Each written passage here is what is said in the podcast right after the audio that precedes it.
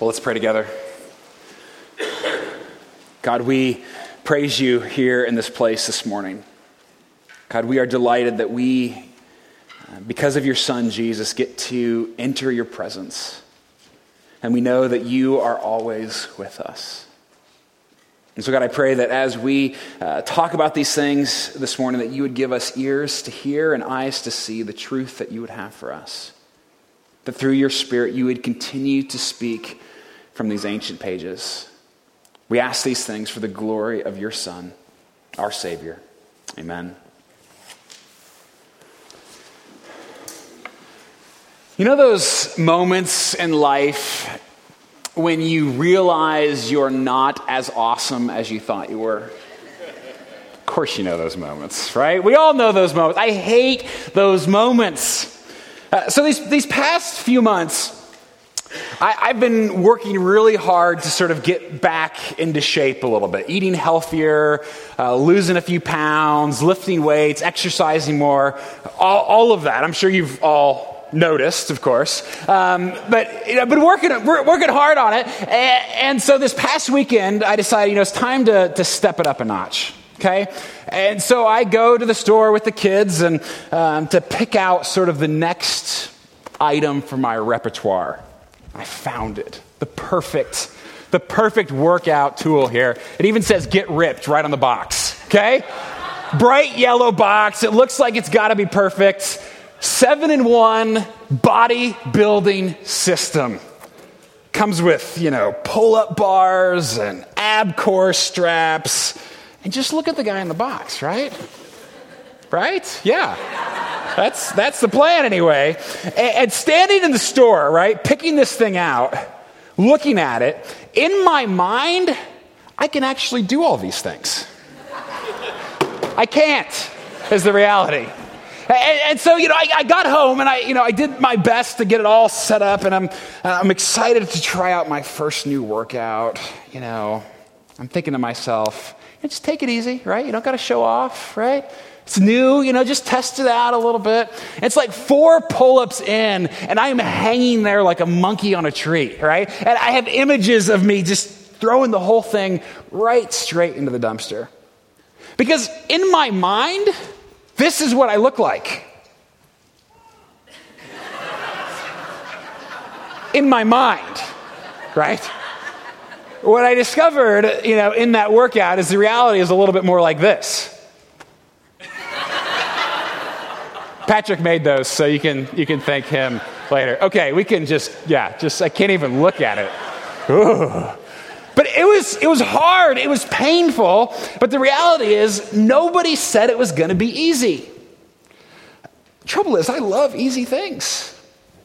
I love them. I mean, with easy things, I feel good about myself and I feel good about my, my world. In fact, what I realized is that I bought that not to help me get stronger, but really just to confirm how strong I already thought I was, which wouldn't do any good at all, would it? But I am so conditioned to love and expect easy things. You know, I'm talking about a whole lot more than just working out, right? We love easy things. And when things get hard, when they're not as easy as we had hoped or expected, we begin to second guess ourselves, each other, and God. But nobody said it was going to be easy. I think we all know that most of the best things in life are not easy. If you're not a Christian, I'm really glad that you're here. And we want to be a place where you can explore who Jesus is and think about matters of faith and ask questions, all of that. Uh, and yet, I, some Christians tend to try to oversell Jesus just a little bit. You know what I mean? Kind of like follow Jesus and you'll have good health and success every way you turn. And, you know, we'll throw in a free iPad to the first 10 converts, kind of, or kind of like the, the sort of the sleazy salesman, right? To, uh, approach where, where, yeah, you, you get everything you want. You'll, your life will always be happy. Your dreams will come true. You'll accomplish something amazing. No more trials in your life if only you begin to follow Jesus. All for no interest and no money down, right? But that's not reality. And I want to I want to be clear here because I wouldn't trade life with Jesus for anything in the world. And I do believe that there, there's a joy and a sense of meaning that comes with following Jesus that I don't think you can find anywhere else. Absolutely believe that. But nobody said it was going to be easy. I mean, nobody in here, anyway. In fact, Jesus said just the opposite. In Matthew, he said, For the gate is wide and the way is easy that leads to destruction, and those who enter by it are many. For the gate is narrow and the way is hard that leads to life, and those who find it are few. Life with God isn't going to be easy. Nobody said your marriage was going to be easy. Nobody said parenting or your work or your school. Sometimes life with God is hard, even when we're doing the right thing. The desire that we have for, for ease, for comfort, for safety. I mean, we live for it. And if, we, if you take any one of those things away from us, and so quickly we get discouraged. So, how do we persist when life gets hard? How do we make it? So, there's this guy, Nehemiah. We met him last week, right? If you're here with us, he's, he's a, a Jewish man, a single guy, a, a palace slave to the great Persian emperor Artaxerxes, one of the most powerful men who's ever lived. He was the cupbearer to the king, the wine guy, essentially. And meanwhile, again, this is, this is 2,500 years ago, a long time. Meanwhile, the city of Jerusalem, the beloved city of the people of Israel, has lain in ruins for 140 years.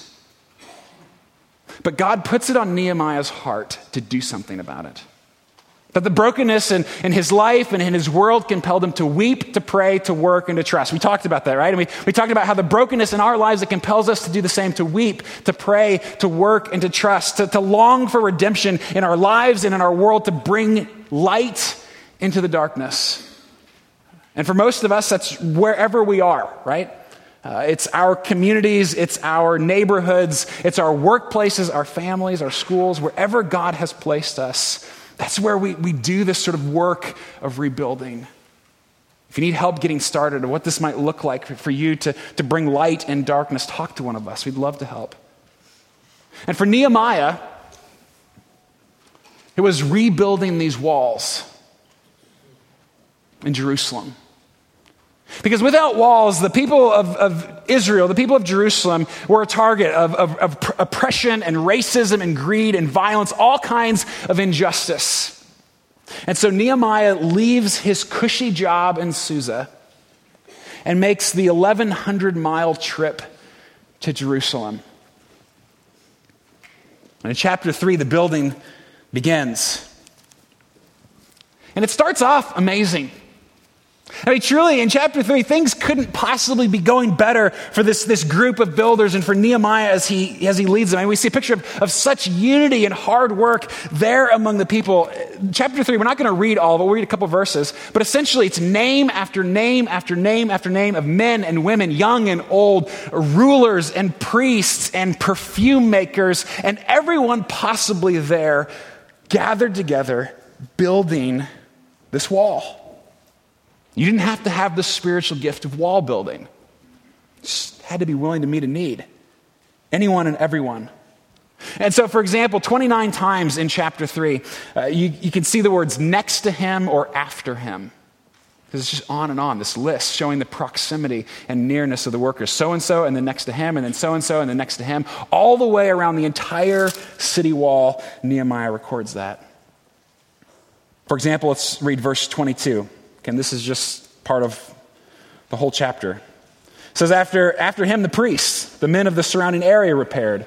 After them, Benjamin and Hashub repaired opposite their house. After them, Azariah, the son of Maaseiah, son of Ananiah, repaired beside his own house. On and on and on they built.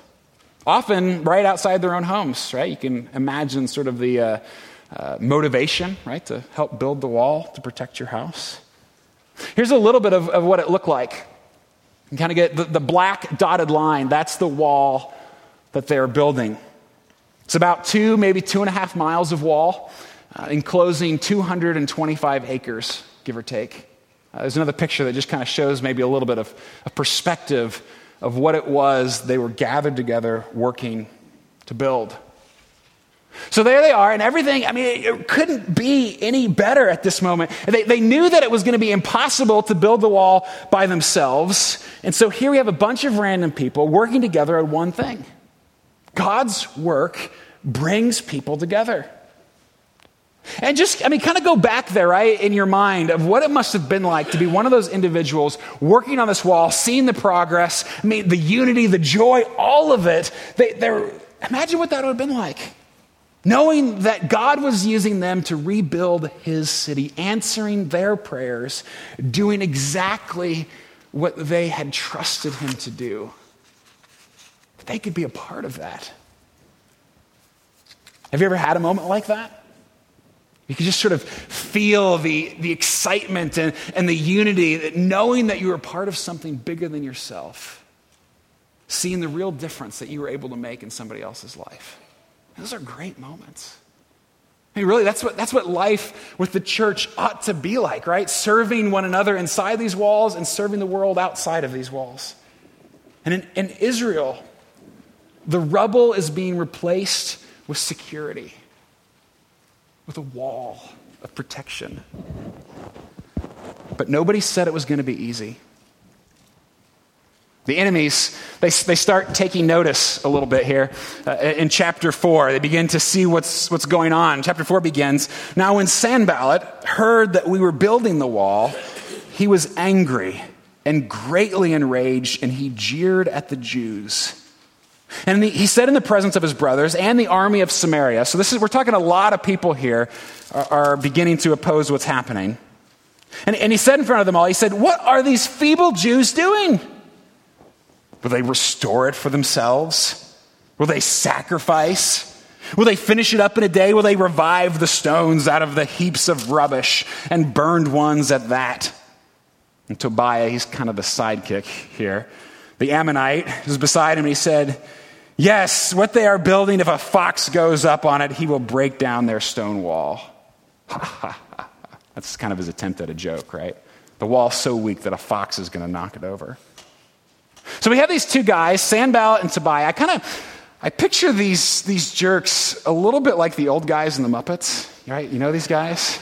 Uh, they're, they're just sort of looking down from their kind and, and protective balcony, uh, hating the Jews, looking down at them, mocking them, laughing at them. We're happier when you don't build. Ah, ha, ha. I mean, you, you know. Anybody? The Muppets, right? Okay. You know what I'm talking that, That's what I picture with these guys, except they, they are terribly, terribly cruel. I mean, history tells us that, that Sanballat uh, was likely the governor over Samaria, th- this region. So he's an individual of incredible power. And the opposition here is joined by these other groups the Ammonites, the Ab- Adadites, or whatever, uh, the Arabs, strange, right? Jews and Arabs not getting along. Um, it's been around for a while, right? These, these issues. And so there they are oppressing the Jews, all of these groups. And now they're beginning to see them unified, building protections around themselves. They know that their power is in question, and they're angry about it. And God's people are in terrible danger story continues, verse 6. Nehemiah says, so, so we built the wall, and all the wall was joined together. Okay, so it's one big unit, but to half its height. For the people had a mind to work. But half a wall is not going to cut it. And we're not talking about empty threats here. In verse 8, their enemies plotted together to come and fight against Jerusalem and to cause confusion in it. In verse 11, our enemies said, They will not know or see till we come among them and kill them and stop the work. And the people are terrified. They're not soldiers. They're not even wall builders for crying out loud. They, they, they questioned the status quo, right? And now they're going to get their payment for it. Sometimes the reward for doing the right thing is a kick in the face. And some of them, some of God's people even begin to believe the taunts, the criticism, the ridicule. It says in verse 10 In Judah it was said, The strength of those who bear the burdens is failing. There's too much rubble. By ourselves, we will not be able to rebuild the wall. And the Jews from the surrounding area swarmed into Jerusalem, warning the workers to abandon their project, knowing that they're in danger. And so everything has been off to this awesome start, and now they are discouraged and afraid. I mean, they know what they're doing is right. They know that God has called them to do it, but it's not fun anymore. Nobody said it was going to be easy, but they didn't know it was going to be this hard. Life with God, faithfulness to Him, doing what He's called us to do, obedience. Sometimes discouragement is just inevitable. And it gets so bad as the story continues that they, they begin dividing up their labor. They can't all work on the, on the wall anymore. Some have to guard the city night and day. And the workers, it says, verse 16, from that day on, half of my servants worked on construction, and half held the spears, shields, bows, and coats of mail. And further down, it says, those who carried burdens, like those who were working on the wall, were loaded in such a way that each labored on the work with one hand and held his weapon with the other. And each of the builders had his sword strapped at his side while he built. I mean, are you, are you following this, right? A sword in one hand, a rock to put on the wall in the other. I mean, today it'd be like watching somebody build a house carrying a hammer and a shotgun. You can imagine it cuts down the productivity, doesn't it? I mean, the work has never been more urgent for them. And never has it moved more slowly. And those moments in life, when all of a sudden it feels like you're swimming upstream, you put in twice as much work and see half the effort. I mean, maybe that's your marriage, your family, your, your work.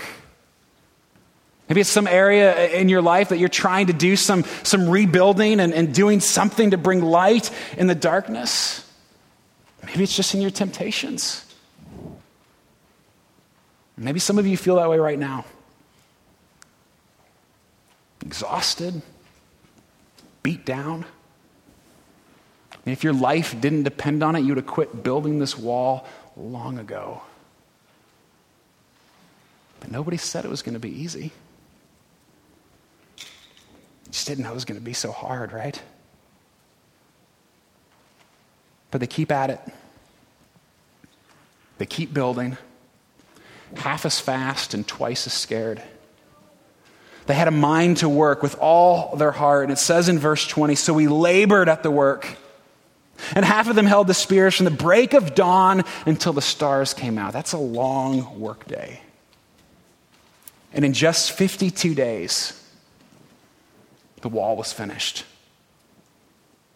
Their enemies were thwarted, and they were a people once more. Life with God isn't easy. The work of redemption isn't easy. You, you know it. I know it. Nehemiah knew it. And while our circumstances are so different from theirs, there's so much we can learn from this story. And we all might grab onto these things a little bit differently. I mean, I think I see four things in particular just jump out at me from this story. We might all grab onto them differently. For some of you, uh, it might be the work that you do or the places like Nehemiah that you are working to do rebuilding. Others, you might not be there. Your, your context, you might think of these in, with your relationships or your health or your temptations. The reality is, in a broken world, there is no shortage of setbacks frustrations, and discouragements. So, how do we persist when life with God is anything but easy? First, if you want to persist, you'd better expect discouragement. Just expect it. We live between redemption and full restoration. Discouragement happens. Discourage, right? It's from the, the etymologically, it's the removal of courage, right? And we get discouraged when exhaustion comes or when the rubble seems too, too high, when the danger feels too intense. We get discouraged when, when we believe our critics or the, our circumstances or the struggles with our, with our own sins or when it all just takes so much longer than we'd hoped. The thing is, we don't really expect to get discouraged, right? We don't expect things to be hard. I mean, for the most part, we live in a culture in which anything worth having can be had immediately. Any, any job worth doing can be done with, with relative ease, and any time it gets hard, there's always an easy way out, right? I mean, we live in a world of, of cheap credit, overnight shipping, and quickie divorces.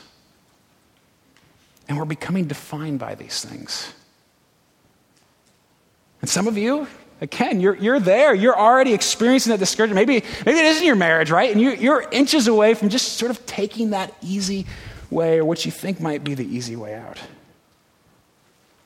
Or maybe, maybe you're passionate about caring for the poor.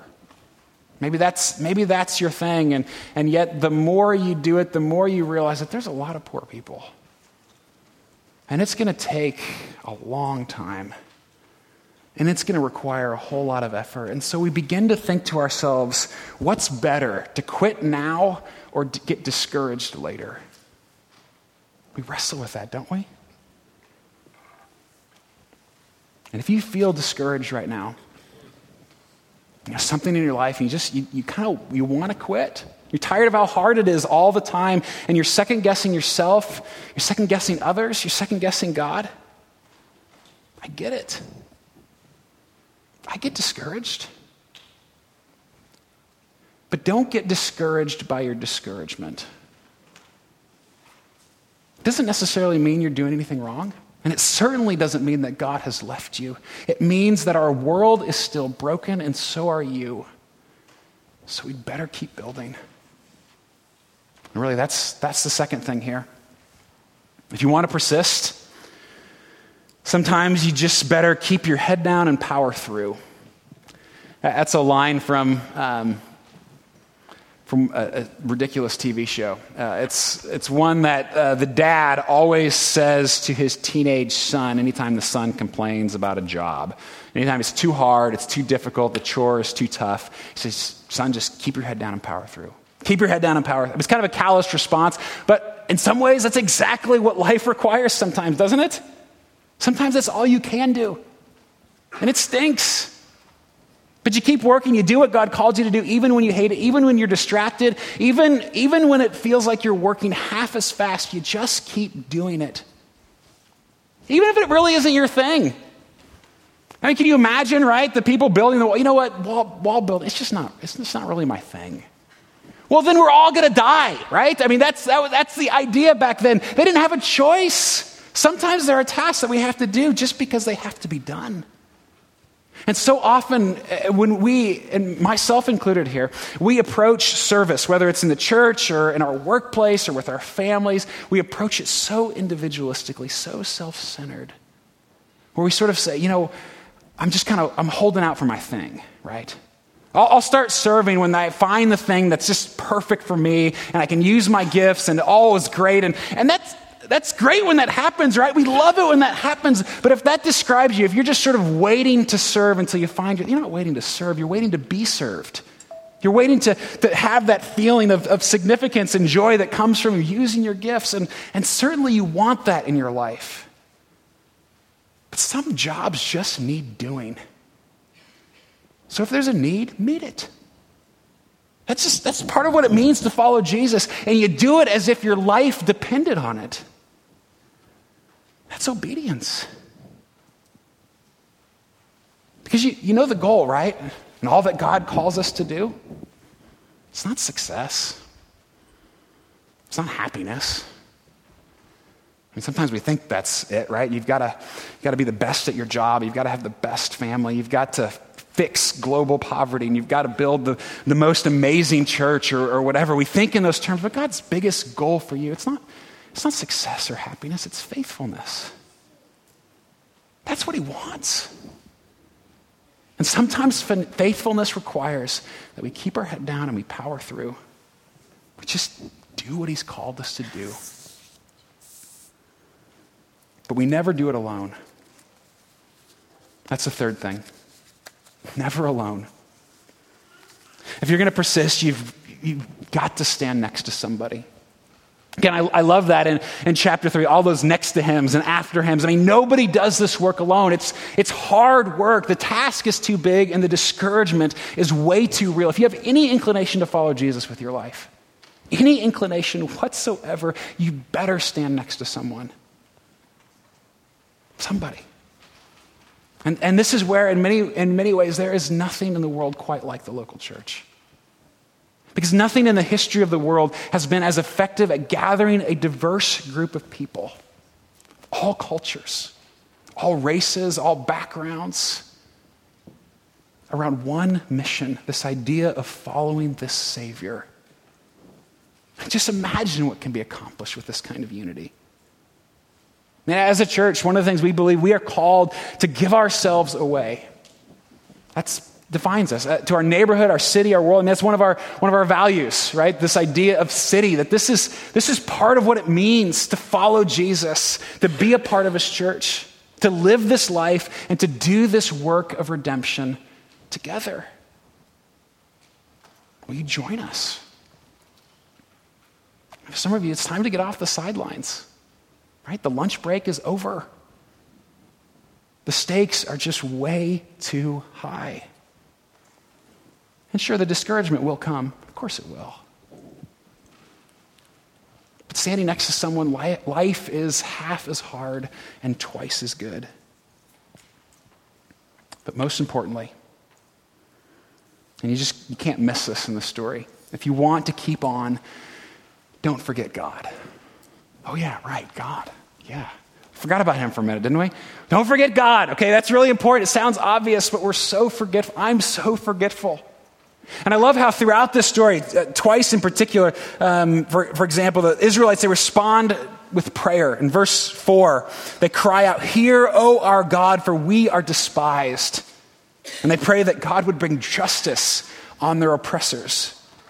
And in verse 9, it says again, it says, And we prayed to our God, and, I love that, and we set a guard as protection against them, right? They prayed about it and they did something about it, right? That both of those things are absolutely important for them. And people, we have got to pray. And things are just too hard, too scary, too discouraging not to. I mean, if these problems that we face, if they were easy to solve, they'd be solved already. So we've got to pray.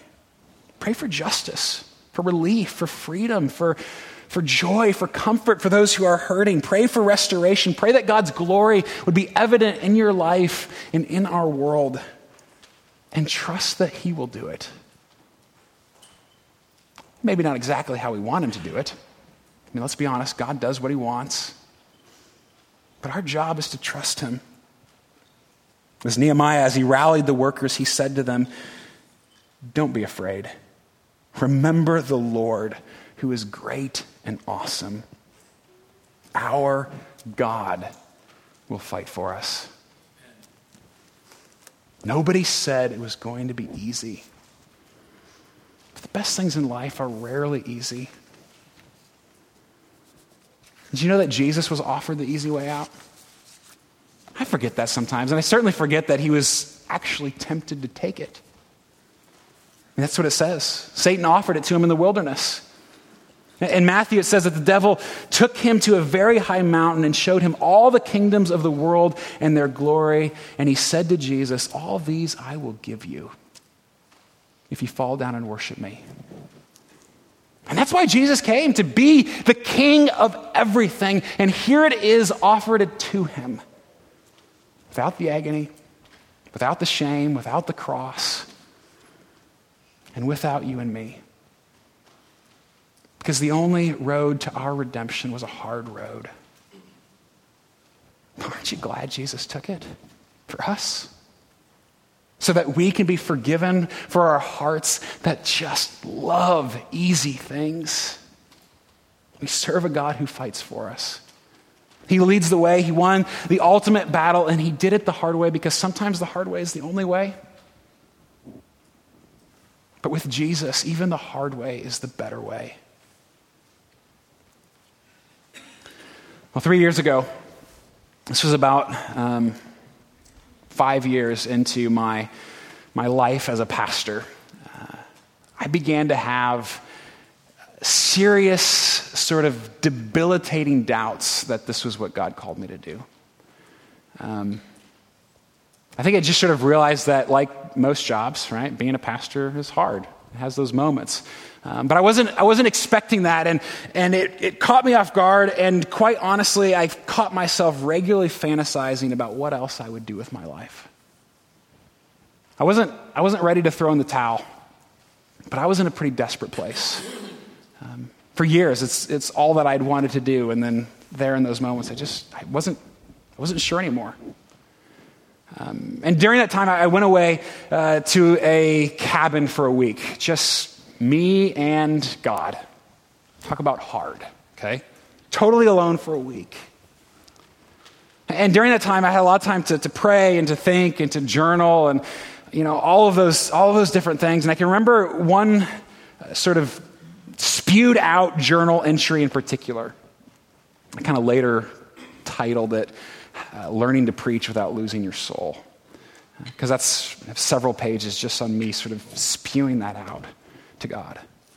Uh, and I know, I know it's kind of weird to quote yourself, right? We get it. But I want to I wanna sort of let you into that part of my life from three years ago. Here's, here's one of the things I wrote. I wrote called, ugh. I thought being called to something meant it was going to be awesome, great, exciting, fun, easy. Sometimes it is all of those things, and I love it. What I didn't realize is that sometimes being called is painful exhausting, frustrating, emotionally and spiritually debilitating, and just plain hard. And I don't know what it was, but writing those words was a turning point for me. And really, that whole journal entry, or whatever you want to call it. Because I love what I do. And I almost never, almost never fantasize about doing anything else. I mean, I, I love being your pastor. I don't want to do anything, I don't want to go anywhere. This, this is where I want to live and breathe and serve for as long as God lets me. But I had to come to that point of realizing that nobody said it was going to be easy. But that doesn't mean God isn't with us. Doesn't mean God doesn't love you in your circumstance. It just means sometimes we feel the brokenness around us and it hurts. So, whatever you're holding on to, whatever, whatever it is that keeps coming to your mind as, as I've been talking this morning, nobody said it was going to be easy. But will you join us anyway? Will you follow Jesus with us? Will, will you join the, the mission that, that He is doing, the things, the, the work of redemption that He is doing in our lives individually, as families, together as a community, and across our world? Will we be faithful to Him? Life with Jesus is hard, but I wouldn't trade it for anything. Let's pray.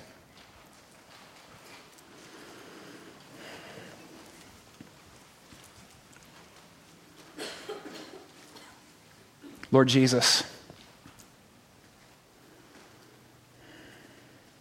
God, I pray that you would give those who are struggling through some of these things right now, whether it's health or marriage issues or just discouragement in a goal, um, finding a place to, to serve, what, whatever it may be, God, I pray that you would bring comfort.